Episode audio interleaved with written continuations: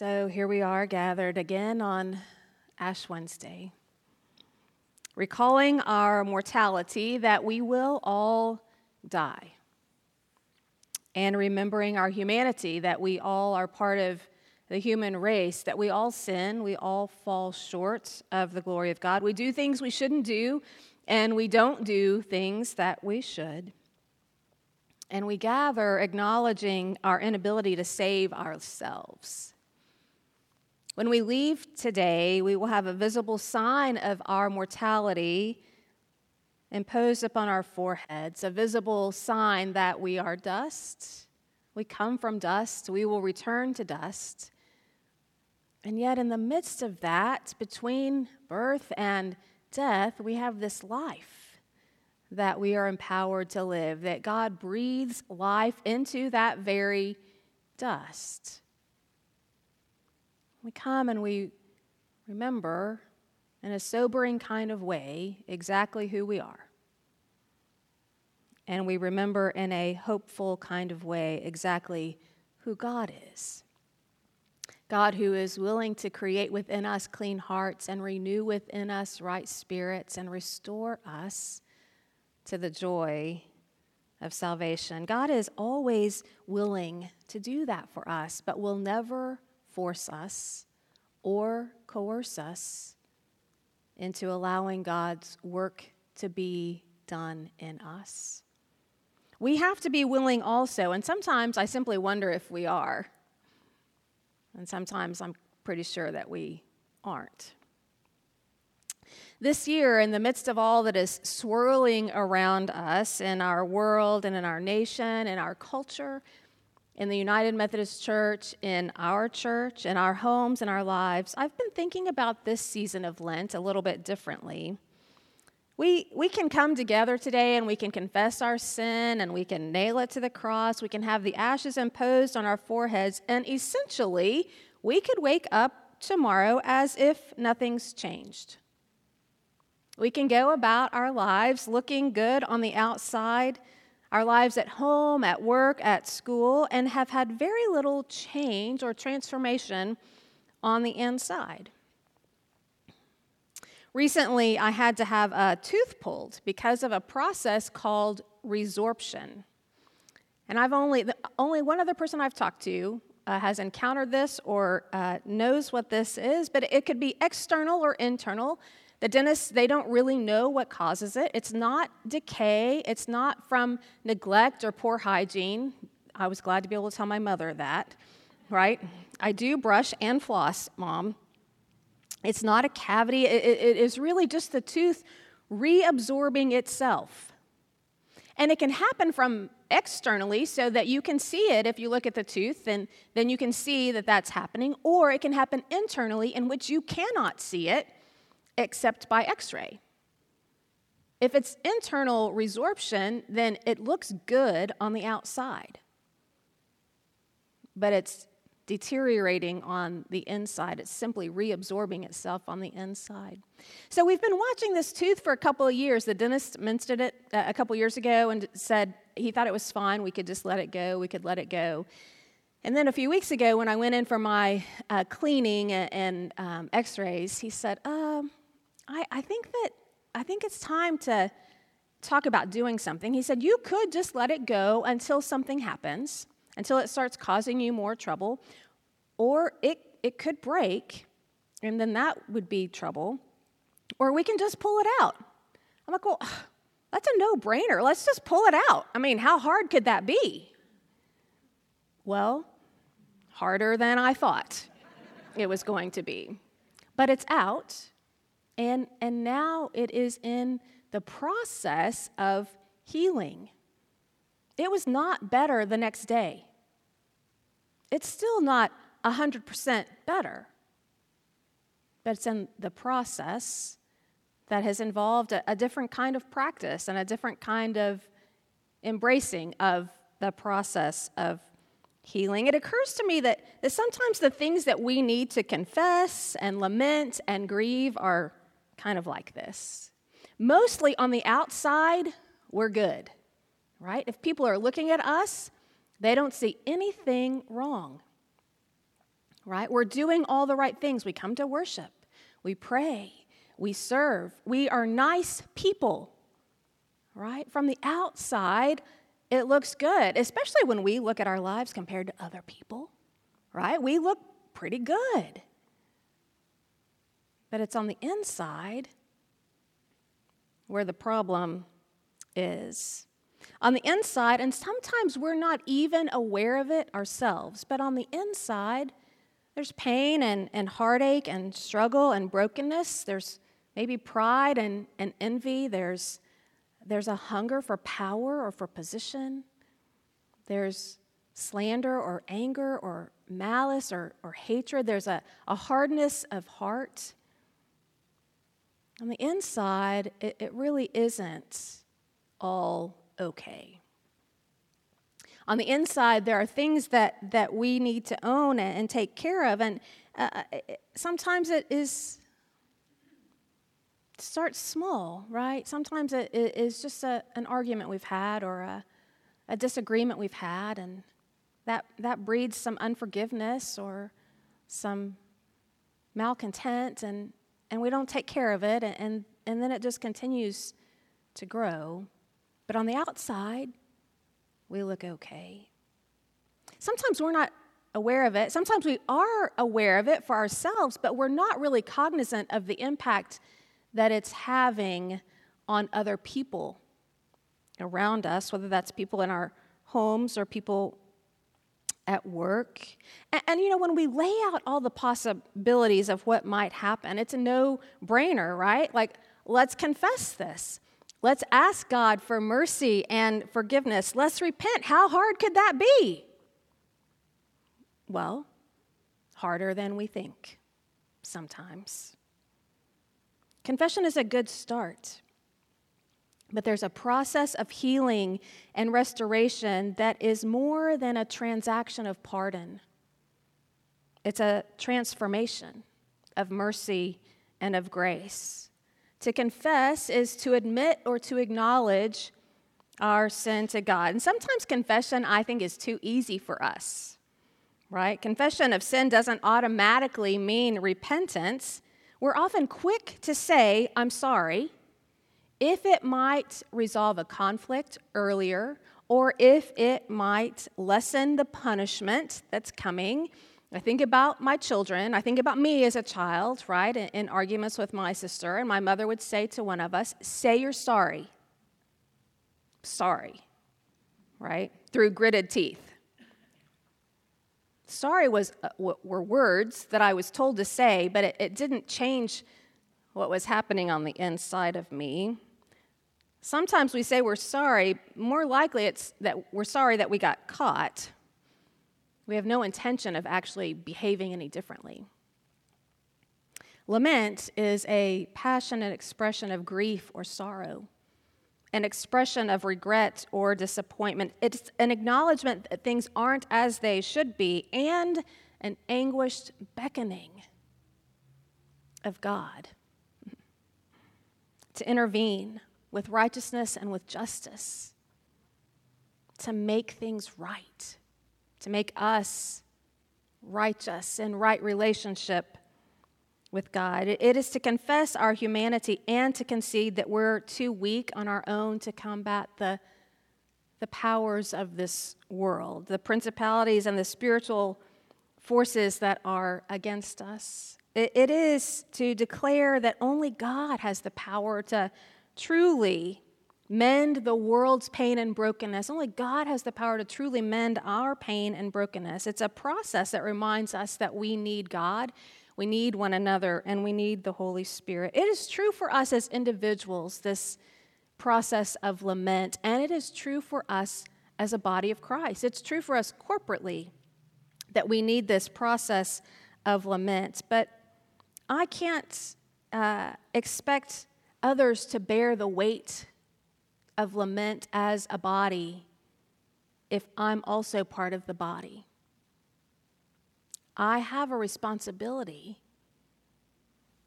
to take care of and own and confess what's, what's mine. Ash Wednesday begins the season of Lent. It's a season of remembering and reflecting and repenting. It's a season to lament. And what does it mean to lament? These next set of slides, um, some ministry colleagues at, at Wildwood Mennonite Church in Canada actually had put them together several years ago. But they walk through with us what I'm inviting us to in this season of Lent. From the prophet Joel, yet even now, says the Lord, return to me with all your heart, with fasting, with weeping, and with mourning. Rend your hearts and not your clothing. Return to the Lord your God, for he is gracious and merciful, slow to anger, and abounding in steadfast love, and relents from punishing. What does it mean to lament? Lament is preparing for the journey. What do you carry in your mind, in your heart, in your spirit? Preparing starts with remembering, remembering who we are, that we are beloved children of God, remembering where we've been, remembering what we've done. Preparing starts with remembering who God is, that God is our creator, our redeemer, our sustainer. God's the one who breathes life into the dust that we are and sustains the life that we live. That God is our provider and our deliverer and our healer, and God is gracious and merciful and slow to anger. Remembering who we are and remembering who God is, and remembering that we know the end of the story. We know that Easter's coming. So often we're quick to confess on Ash Wednesday and then just go on with life as if nothing has changed until we come on Easter morning and celebrate the resurrection. We know the end of the story, so we can prepare by holding on and remembering the hope that is ours by entering into it in the confidence, confidence in the, in the one who sees us and knows us and loves us with an everlasting love, who leads us and who forgives us. Jan Richardson is one of my favorite writers. Remember, you were built for this. The ancient path inscribed upon your bones, the persistent pattern echoing in your heartbeat. Let this be the season you turn to your face toward the one who calls to you. Return, return. Let this be the day you open wide your arms to the wind that knows how to bear you home. Lament is preparing for the journey, and lament is owning our limitations. You are frail, you are weak, you are mortal. How do you feel about that? Most of us don't like it. We don't like to admit that we're not as strong as we want to be or as we think we are. We don't like to admit that we have limitations. But the truth is, we do. We are human. And there's something about acknowledging and accepting this, our limitations, our frailty, our weakness, that makes room for the power and the strength of God to work in deeper ways, owning our, our limitations. Lament is naming pain and feeling sorrows. And I wonder today how you are hurting or grieving or, or bleeding. Lament invites us into not just words about what's wrong or where we're human, but it invites us into feeling the pain and the sorrow of what's wrong, of our sin, of our humanity. We live in a culture where we uh, love to numb our pain. We don't like to be in pain. We don't like to suffer. And we have any number of ways that we avoid dealing with negative, uncomfortable feelings or thoughts. But we cannot heal brokenness until we're willing, willing to feel the brokenness. We have to name the pain and feel the sorrow. We have to be honest with God. Not only in naming the pain and feeling the sorrow, but lamenting is confessing sin. How have you fallen short, done wrong, and caused pain? Have mercy on me, O God, according to your steadfast love, according to your abundant mercy, blot out my transgressions. Wash me thoroughly from my iniquity and cleanse me from my sin. For I know my transgressions, and my sin is ever before me. Against you, you alone have I sinned and done what is evil in your sight, so that you are justified in your sentence and blameless when you pass judgment. Confessing our sin naming our sin. We all sin. We all miss the mark. We all fall short of God's glory. Lament is owning that about ourselves, not in comparison to other people. And it's not naming other people's sins. This is about us in our relationship with God. Corporately, it becomes about us as the body of Christ. Where have we missed the mark in loving God, in loving others, in offering grace, in extending mercy, in telling truth? Lament is confessing sin. Lament is also longing for a better way. I wonder what fresh starts or new paths or renewed relationships you can imagine. Lament isn't only being in the pain and the sorrow, it's being there with the hope of what's to come, with the, the knowledge and the confidence in the transformation of, of God's love for us, within us, God's mercy at work in us. You desire truth in the inward being, therefore teach me wisdom in my secret heart. Purge me with hyssop, and I shall be clean. Wash me, and I shall be whiter than snow. Let me hear joy and gladness. Let the bones that you have crushed rejoice.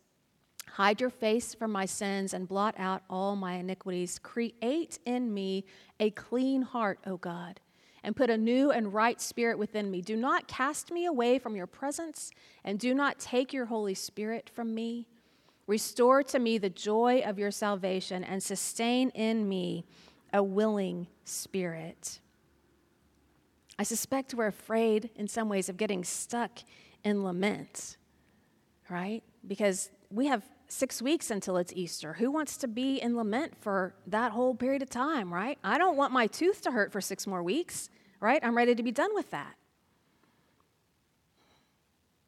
Longing for what's to come, even while naming the truth about where we are, longing for a better way.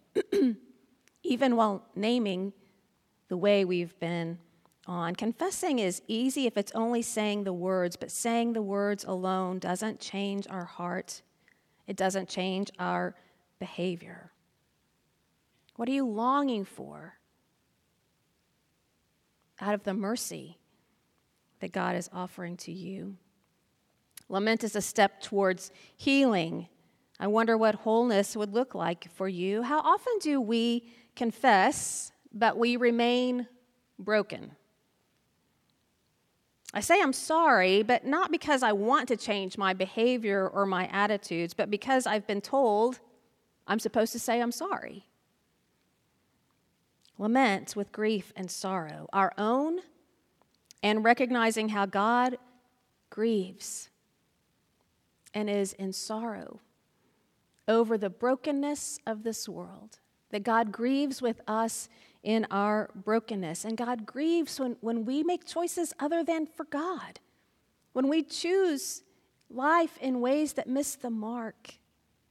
God grieves because God is a God of steadfast love and mercy. And God longs to heal us. Lament makes room for changed hearts and changed behaviors. And lament is a safe space in the heart of God. O Lord, open my lips, and my mouth will declare your praise, for you have no delight in sacrifice, If I were to give a burnt offering, you would not be pleased. The sacrifice acceptable to God is a broken spirit, a broken and contrite heart. O oh God, you will not despise. A, a safe space in the heart of God. How often do we run from pain and from sorrow and from grief? We're longing for God, but we're pretty sure God's not in those places. And yet, the good news for us in our humanity is that our, our pain and, and our sorrow do not separate us from God's love for us. And if we will allow, God actually draws nearer to us in our pain and sorrow. God is close to the brokenhearted. We just don't like to be, we want God to be close, we just don't like to be brokenhearted. The honesty and vulnerability of lament is exactly the place where God waits for us, offering us communion with God. A place to be seen and known and loved and forgiven, empowered for the journey. The journey. Not one day, but for the journey that we live.